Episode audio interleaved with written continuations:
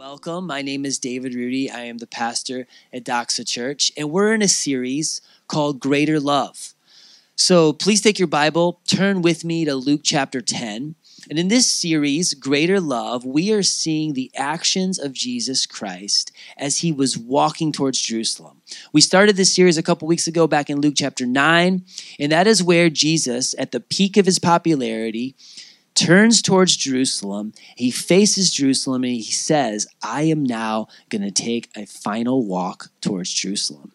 No one else really understood the significance of him turning his eyes towards Jerusalem in the moment. Nobody knew that, but Jesus knew exactly what he was doing.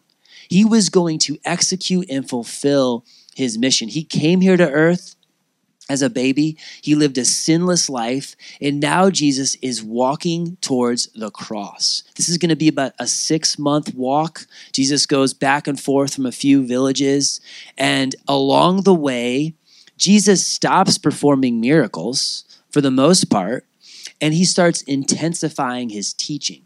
So, Jesus is now teaching about the kingdom of God, and we saw the first few people that he came across on that walk. There was four different people in luke 9 and they all did put different things over jesus whether it was comfort or security. And jesus was calling them out on that. You can't put anything over over the savior. And then jesus sends out 72 so this is what we talked about last week two by two. They go out into all the villages saying, Jesus is coming. This is who he is. They're going out as lambs in the midst of the wolves, and they're giving this message of peace. And they're asking people to accept Jesus. Will you host him in your home? And this is where we find ourselves right now towards the end of Luke chapter 10. And in the midst of the peak height of intensity Jesus' mission is really picking up. In the midst of all of that, Luke here has a crucial reminder for all of us. We're going to look at verses 38 through 42 today, and the placement of this story is so timely. When I mapped out this series, I had no idea that most of us would be under quarantine where we were forced to sit still and rest. There's a few of us out here who are like on the front lines, constantly working overtime. Thank you for that. We're really grateful for you. But what Jesus is talking about in a spiritual sense is exactly what a lot of us are feeling right now. And we're about to meet for the first time Martha and Mary, first time in the Gospels. And the language of this text really hints strongly that Jesus doesn't know them yet. This is his inception of his relationship with them. And as, as these next six months unfold, where Jesus is just going about from city to city, he's going to keep making stops here at this home in deep relationship with Martha, Mary, and their brother Lazarus. But in the midst of this urgent time, the most urgent of times, Jesus wants to teach us all that there is one necessary priority. We all know what the word priority means. It comes from the word prior, which means before or ahead of. And a priority is something that you put above and ahead of something else. If you were to ask the average person out on the street, what is your priority, you would hear a lot of different things. I, I, know we would all hear a lot of different things, and, and if people were honest, we'd probably hear some embarrassingly bad things that, that people have as a priority. Right now, people have things like toilet paper as a priority, and I kind of think I'm joking when I say that, but I'm not really sure anymore. Um, just as a side note, my family and I went shopping this week. We had we hadn't gone grocery shopping in forever, and we took the family to Aldi right when they opened at 9 a.m. Julie went to the door. I stayed in the car with the kids, and uh, as Julie was going in, they opened up the door. A, a rush of people walk in. This lady that was right behind Julie uh, came right out right away. Like she was the first one who bought something and came out, and she had two packages of toilet paper with her. She goes to her truck, puts them in her truck. I'm like, oh, well, that's interesting. She just, just really needed toilet paper. And she turned right back around, went back in the store, and then a couple minutes later, she came back with two more packages of toilet paper. This happened four different times. I hope toilet paper isn't her priority. Um, but a lot of people's priorities are really being revealed to be messed up. And some of us who have priorities in things like sports or trivial things like entertainment, those priorities are really kind of revealing themselves and showing themselves to be not so great right now. But you would also hear good things if you were to ask this question to people on the street What's your priority? You'd hear things like my job, my kids, my wife. That would be a great, hopefully, somebody would say that. But should a Christian answer that question differently? What if I was to ask you that question? And right now, you have to write down on a piece of paper what is your priority? For some of us, it's getting reemployed right now. And I, I hear you there. I understand that. That's a huge, urgent need. But what is your ultimate priority? What do you have to put above everything else? There should be only one answer to that. Just one.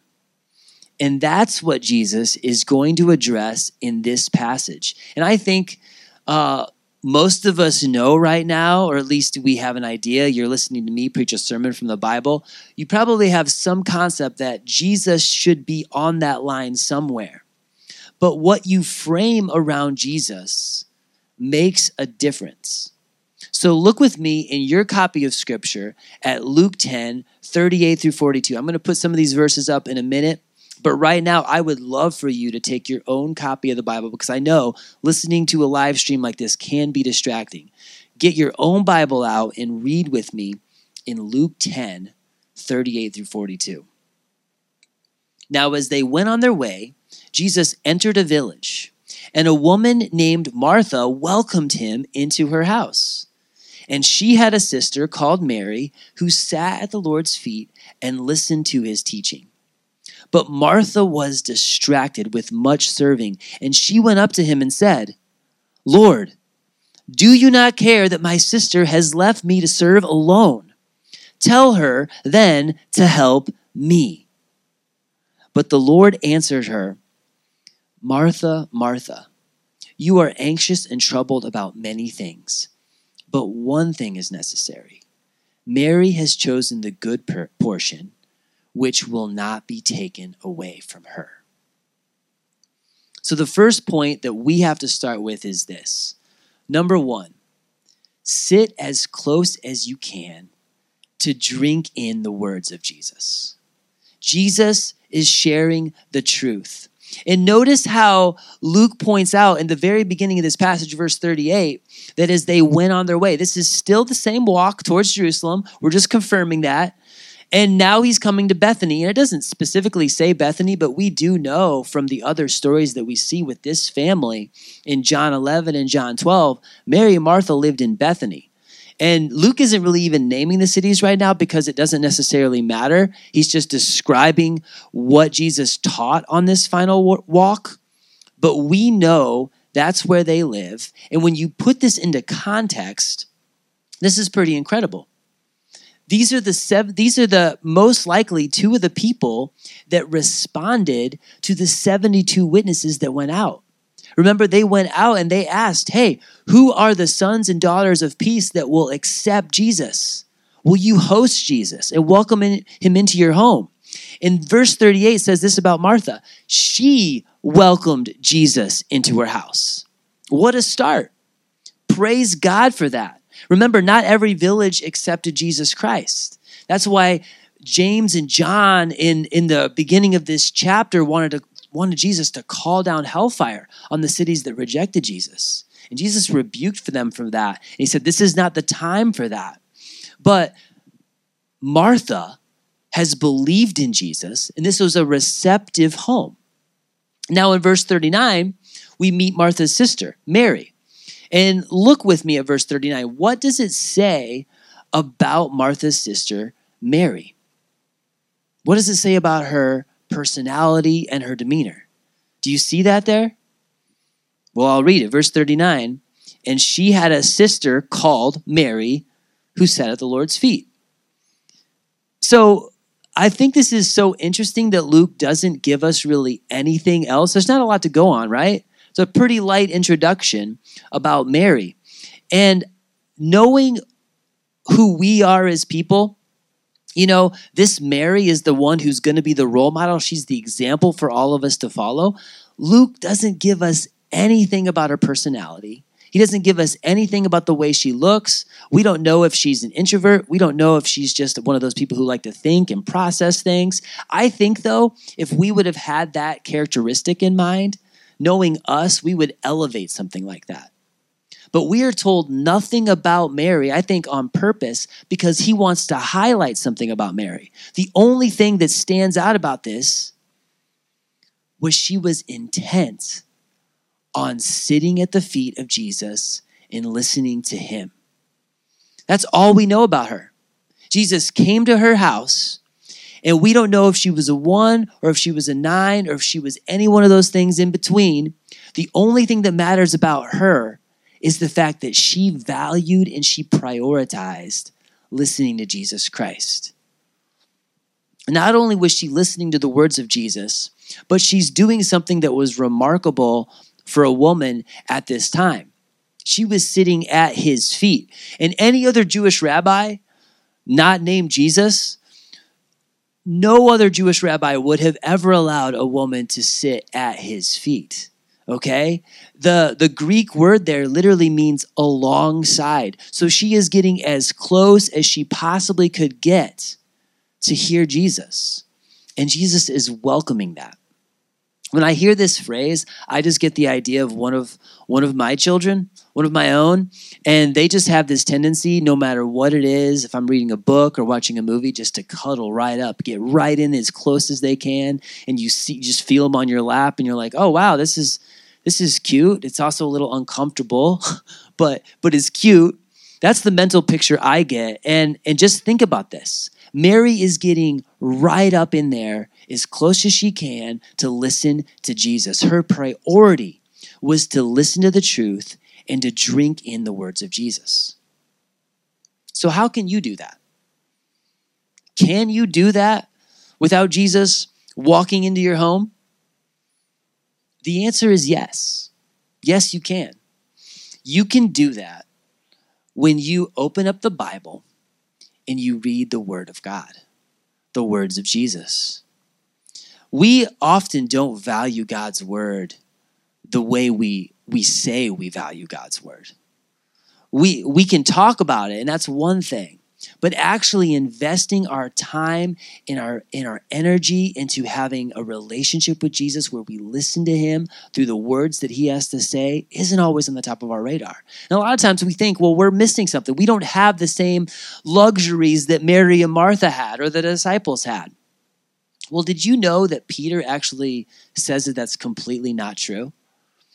In the book of second peter chapter 1 peter's actually talking about the time on the mount of olives when he saw jesus transfigured. He literally had a behind the peak look at jesus uh, behind the curtain where he saw some of his humanity like lifted. And he heard a voice from heaven. Uh, i'm going to show you this verse. It's in second peter chapter 1 verse 17 this is what peter says. For when he received honor and glory from god the father he's talking about jesus and the voice was borne to him by the majestic glory This is my beloved Son, with whom I am well pleased. We ourselves heard this very voice borne from heaven, for we were with him on the holy mountain. So Peter is outlining for us look, I was there in the Mount of Transfiguration. I mean, you don't get any more impactful and powerful of a moment than that. But get what he says in the very next verse, verse 19. And we have the prophetic word more fully confirmed, to which you will do well to pay attention as to a lamp shining in a dark place until the day dawns and the morning star rises in your hearts. Do you get that, what Peter is saying? The prophetic word is better than walking with Jesus. It's better than even being there in person and hearing a voice from heaven. This book reveals the truth of who Jesus is and we have to value it and treasure it. So, how do you acquire a taste for the truth? How do you acquire that taste? You have to start with the belief that God's word is absolute truth. You, you must start there. And after you believe that, the words of God are preserved for you, they are a gift to you, then you can let go of the people who misinterpret the Bible and the people who twist it and, and, and, mess things up. And you can ignore that and you can run to and thirst after and drink in the Word of God yourself. God didn't create us just to let us go to figure it out on our own. A lot of people live that way and think that way. It's ridiculous. God revealed to us exactly who He is in Scripture. He revealed to us who we are in Scripture, and He shows us through His Son Jesus Christ how we can restore our relationship with our Creator the way it was meant to be. And it all starts with getting in God's Word. God has a plan for us. God has a plan for this world. He has a plan specifically for you to interact in this world. And the only way you find the pure truth for this life is by finding it in who God is and who He has called you to be, by taking in His words of life. And once you really believe that, you know what's going to happen? You are going to thirst for more. You're going to acquire that taste. You start meditating on it, you apply it, your life starts changing, your motives change, your anxieties start fading away and you want more and more and more of that same taste. You can't get enough. It's an acquired taste. And if you don't know Jesus, you don't have it. And if you haven't acquired that taste, you haven't drank enough of it yet. But we are called to do this. We need to understand this. This is going to sound scary for some people, but it's the truth. If you don't have a taste and a thirst to get with Jesus in his word, you really need to examine your own life. You need to examine your heart. Because people who know Jesus thirst for him. But as we're seeing in this story, as this unfolds, specifically in verse 40, people who know Jesus can become distracted they can actually get away from the words of Jesus. So let's look at that example in verse 40. This is our second point. Second point today is be aware that wrong priorities distort your attitude. Verse 40 says this But Martha was distracted with much serving, and she went up to him and said, Lord, do you not care that my sister has left me to serve alone? Tell her to help me there's a big contrast here between what Mary was doing in verse 39 and Martha in verse 40. But Martha did not have the one necessary thing as a priority. Martha was distracted with all of her preparations. And I get this. I can relate to this. To be distracted means to be pulled away. She was busy with good things. There were probably a bunch of people in her house. They needed to be fed. She had preparations to make, right? We don't know how many people there, but this is probably a house full. And she was concerned about having everything perfect. You see that in Martha? She wanted every last detail to be right, but to the effect and to the to the point that she was distracted from listening to Jesus. She was caught up in all the serving, and, and the same thing can happen to us. I know a lot of people like this. And to be honest, I'm more like Martha at, at heart than I am like Mary. I'm the same way. You know, when when I'm at church, I'm focused on all getting all the details right. And when if I visit another church, it's the same way. And I've talked to some of you. I know a lot of us are like this. It's like, the font on the screen can be distracting and the teacher's five minutes late or this person's voice next to me and we have all these distractions that get our, our focus off worshiping jesus christ. Martha is being hospitable. It's a wonderful thing. It's commanded in the bible. We have so many hospitable people in our church. You know my wife is one of them. She's super hospitable some of us are getting a little bit of a break from that right now because we can't be hospitable, but it's a great way to show the glory of God, right? You're showing his character when you do that. And she was doing this work for the Lord. Jesus is in her house. But we can be just like this. We can get so wrapped up in getting the job done or doing good things. I mean, we're Americans, right? We work hard, we get stuff done. This is totally me. I like don't if I if I have a job to do, I do not want people getting in my way. Please don't slow me down. But that's the attitude of a lot of us. If there's something to fix, I am on it. But look at what's going on in the context here. Remember? Jesus has sent out the 72.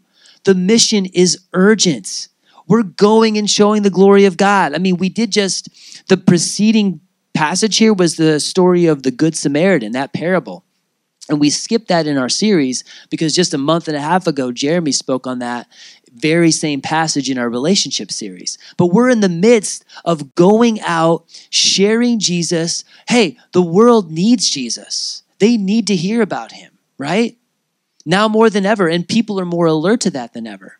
But if we don't get out there on mission for the glory of God, we're gonna we're gonna coast and when we start coasting we're gonna we're gonna decline. We we can't afford to do that. Just like the church is just like a business in that sense. Like every business you either are in one of three stages. You're either risk taking or you're number two caretaking or you're number three undertaking. And the church is the same way. We're either risk taking for the kingdom getting out there or we're just plateauing and we're just sustaining things or we're literally dying and we can't afford to do that to coast for too long. We need to share with people the hope in Jesus. All these things are urgent. The mission is real. This is very much in the context, right? But in the midst of that, the high stake walk towards Jerusalem, Jesus is still taking the time. Luke is highlighting this particular story. You can't afford to miss this.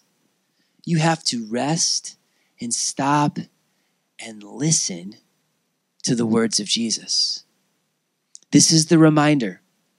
Soak in the words of Jesus. That is the one necessary thing.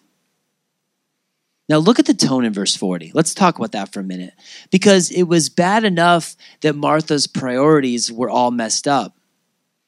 But once you get your priorities messed up, even with Jesus, even with doing good works. If you get your priorities messed up, something else happens. And you can mark this down because it's a pandemic in Christian circles. Wrong priorities distort your attitude. And we got to talk about this. Look at verse 40 there. Why is she getting so distracted and so irritated? Why is Martha so up in arms? Well, she wanted to get work done. Yeah, true. She's a worker. We talked about that. But let's go a step deeper into the heart.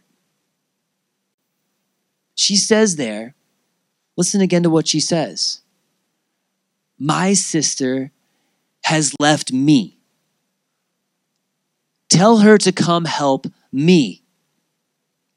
She's more focused on her sister and what she's doing and how her sister isn't helping her with her needs. She's more concerned about that than she is looking to Jesus to meet her spiritual needs. And we when we focus on our needs and what we need to get done to the detriment of spending time with Jesus, we're going to get frustrated as well. Same thing is going to happen. She's losing her joy while Jesus is right there. His presence is right there with us, with her, and she's still becoming agitated and frustrated because she's not focused on Jesus. She's focused on herself and her own needs. And now she's starting to point fingers. So much so, she's so worked up here that she has the audacity to interrupt Jesus. And she says, Lord, do you not care? Like, whoa, Martha, really? You just said to Jesus, the one who is walking towards the cross, Do you not care? And I mean, anytime you say that phrase to someone, I don't think you're really very often ever coming from a balanced place of, of healthiness, right? I mean, I think about my own life, and I've said this phrase more often than I care to admit, but usually when you say this, you're really ticked off and you have a really bad attitude, or else just completely sarcastic. But let's get away from Martha for a second and think about ourselves. Because Christians can slip into this same tone. You can live for Jesus for years. You can do all the right things, say all the right things, go to the right places. You can go to the mission field. You can not go to the wrong places. You can live the Christian life and you can still get a nasty attitude. It's a tragedy. But this is what happens when we're so busy being Christians that we mess up our priorities and a good thing turns into the enemy of a best thing, and we're not spending time with Jesus. And then, before you know it, you're not a lamb going out as in the midst of the wolves with the message of peace. Instead, you're a person with a jaded, holier than thou, prideful countenance. And when we get caught up in the fine details and the good works over sitting at the feet of Jesus and spending time with him, the one necessary thing, the relationship with him, this will happen. It's difficult to detect because you're in the midst of doing good things and it doesn't involve bad things. But good things that take the place of the best thing, our number one priority, are destructive to your spirit. And that's what we see from Martha. Wrong priorities distort your attitude. She has the audacity to say, Lord, do you care? It's one of the worst things that's ever said to Jesus in all of recorded scripture. And this is coming from someone who loves Jesus, who's hosting Jesus, who's accepted Jesus. How is your attitude towards other people? It will tell you a lot about the time that you're spending with Jesus Christ.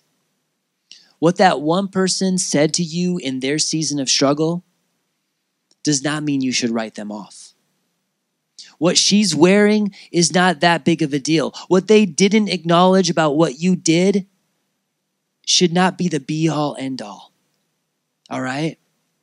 When we are more concerned with the bread that is baking in our own oven, like Martha, and how we can present it, when we care more about that than we care about the bread of life and prioritizing time in His presence, our attitudes will get distorted. You can't focus on getting everything done right. You have to spend more time with Jesus because it affects your tone and it affects the way you love others. And we can't love others the right way, the way Jesus loves us, if we aren't spending time with Jesus. So you have this line, this last just cringeworthy line tell her to help me. She's basically assuming that Jesus doesn't understand her. And uh, I mean, I don't want to just point the finger at Martha here, though, because this isn't the time to point fingers at others. Have you ever been there before? Where you're so wrapped up in yourself that you almost come at your Savior with this expectant attitude and you forget how much He has done for you, right? It's nasty, it's ugly, but look how our gracious Savior responds in verse 41. But the Lord answered her, Martha, Martha, you are anxious and troubled about many things, but one thing is necessary. Mary has chosen the good portion, which will not be taken away from her. This is the third point. Don't leave the best piece on the platter. In verses 41 and 42, Jesus calmly doesn't react but instead, he responds with grace and patience. And he says, Martha, Martha, listen. This is a soft answer that's turning away wrath, just like we see in Proverbs. There's so much tenderness in that rebuke. You're anxious, you're worried. And isn't that true? When you were high strung like that, when you're when you're a recovering marthaholic like like i am myself if it wasn't for the grace of god i would be exactly like this jesus has transformed me but but i can easily drift into this being stirred up being uptight about many things And there's a lot to worry about if you're not looking to Jesus. But one thing is necessary Mary has chosen the good portion, which will not be taken away from her. And this is the way it's always been. There's always been one priority, one focus that we need to have. You see, all the way back in the Old Testament with David in, in the book of Psalms. This is what he says in Psalm 27, when Psalm 27, verse 4. One thing have I asked of the Lord, and that will I seek after that I may dwell in the house of the Lord all the days of my life, to gaze upon the beauty of the Lord and to inquire in his temple. The one thing is his desire is to focus on his Lord. And in the temple there in the Old Testament, it always has the picture of the atonement. For us in the New Testament, this is focusing on the gospel. This is what Paul says in Philippians 3:13. One thing I do, forgetting what lies behind and straining forward to what lies ahead. I press on toward the goal for the prize of the upward call of God in Christ Jesus. The prize is Christ Jesus. He's the ultimate prize. One priority, one pursuit that you put above all others. It's Jesus. Time with him. You know what it means when Jesus says there, Mary has chosen the good portion? So in the Greek, there's a superlative there, and it literally means the best. Mary has chosen the best. This is like when you go to KFC and you get that bucket of fried chicken, okay? You know, I know it's getting closer to lunchtime, but hang with me on this. You know, you probably can't go to KFC anyway right now. But when you go to KFC, you get that bucket and you put out all the pieces of chicken on the platter, you don't just grab three wings, okay? That's not what we're talking about here. You don't grab that good looking thigh either. No, you take the best piece on the platter. That's the good portion. That extra crispy chicken breast. That's what you want to put on your plate. Don't skip over that and settle for something less. Don't settle. What Jesus said in this moment is Look, Martha, your sister has chosen the one necessary thing. She's chosen me. That's the one thing that will fulfill her. That's the one thing that will satisfy her. The good per- portion is the only thing that will fill her soul.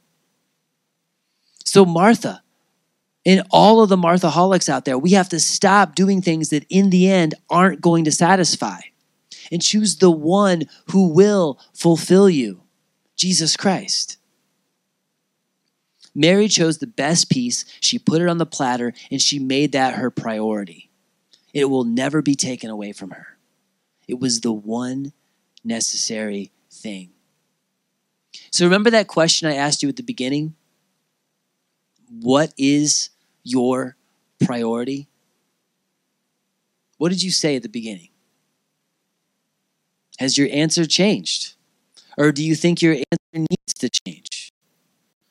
Are you neglecting one thing that is necessary for a hundred things that that aren't necessary, that don't measure up?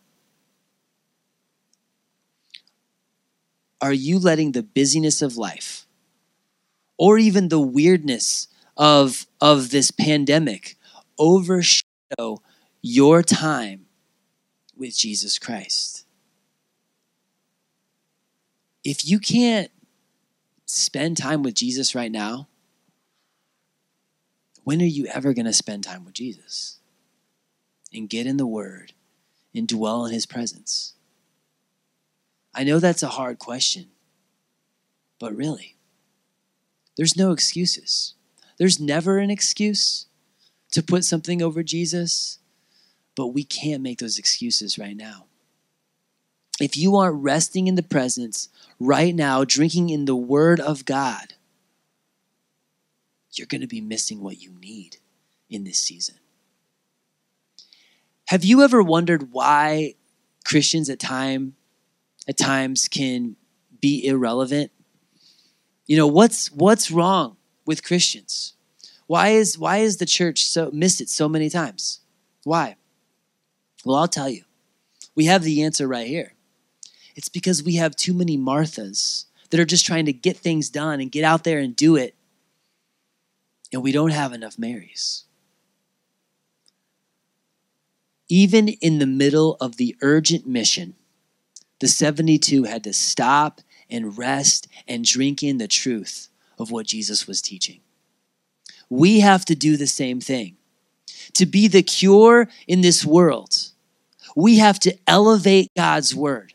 We have to prioritize our time spent in prayer. So do whatever you have to do. Get out in nature, do something, whatever it takes to rest in His presence.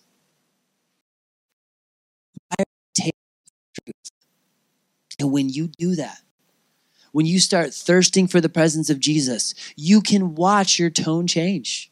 Your attitude will completely flip. And as you as you stop focusing on how this affects me and how this makes me feel, and you start turning that around to how can I show people the love of Jesus Christ? It's replaced with it's not about me. Jesus loves me. So I'm gonna go out and I'm gonna love others even in the midst of going and showing the glory of God, we have to take the time to be filled with the Spirit by reading the sweet goodness of God's word, by taking that in and talking with God about that. God's word renews your mind. It changes the way you look at people. It changes the way you look at yourself. Make you into a light bearer who is a world changer. We're going to close with a song. And as we hear this song, as we listen to this song, and, and some of you may know this, sing along with this song, I want you to take this to the Lord and pray about it right now. Ask God, is there something that is distracting me, that's pulling me away from my time with you? And if there is, Make a change. What is your priority? Our priority has to be the one necessary thing, which isn't just doing work for Jesus, it's spending time in the presence of Jesus. Let's pray right now and sing to Him.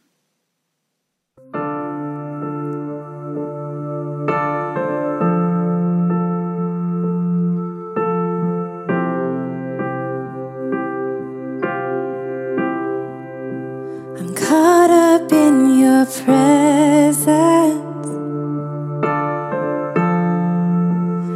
I just wanna sit here at your feet.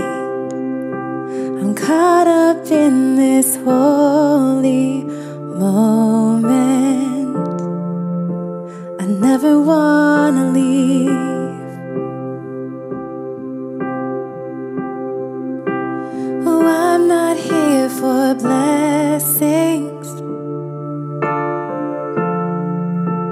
Jesus, you don't owe me anything. Cause more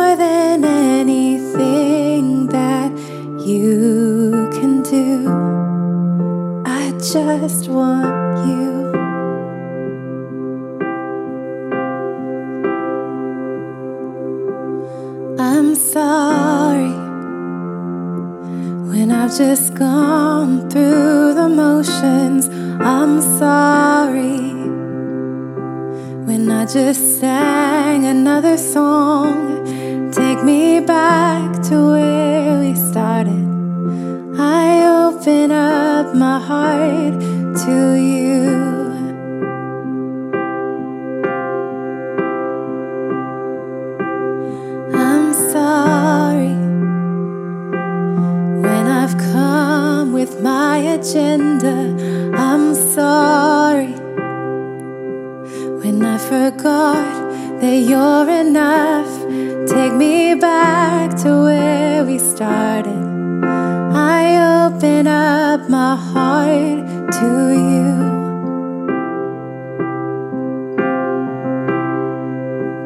I'm caught up in your presence.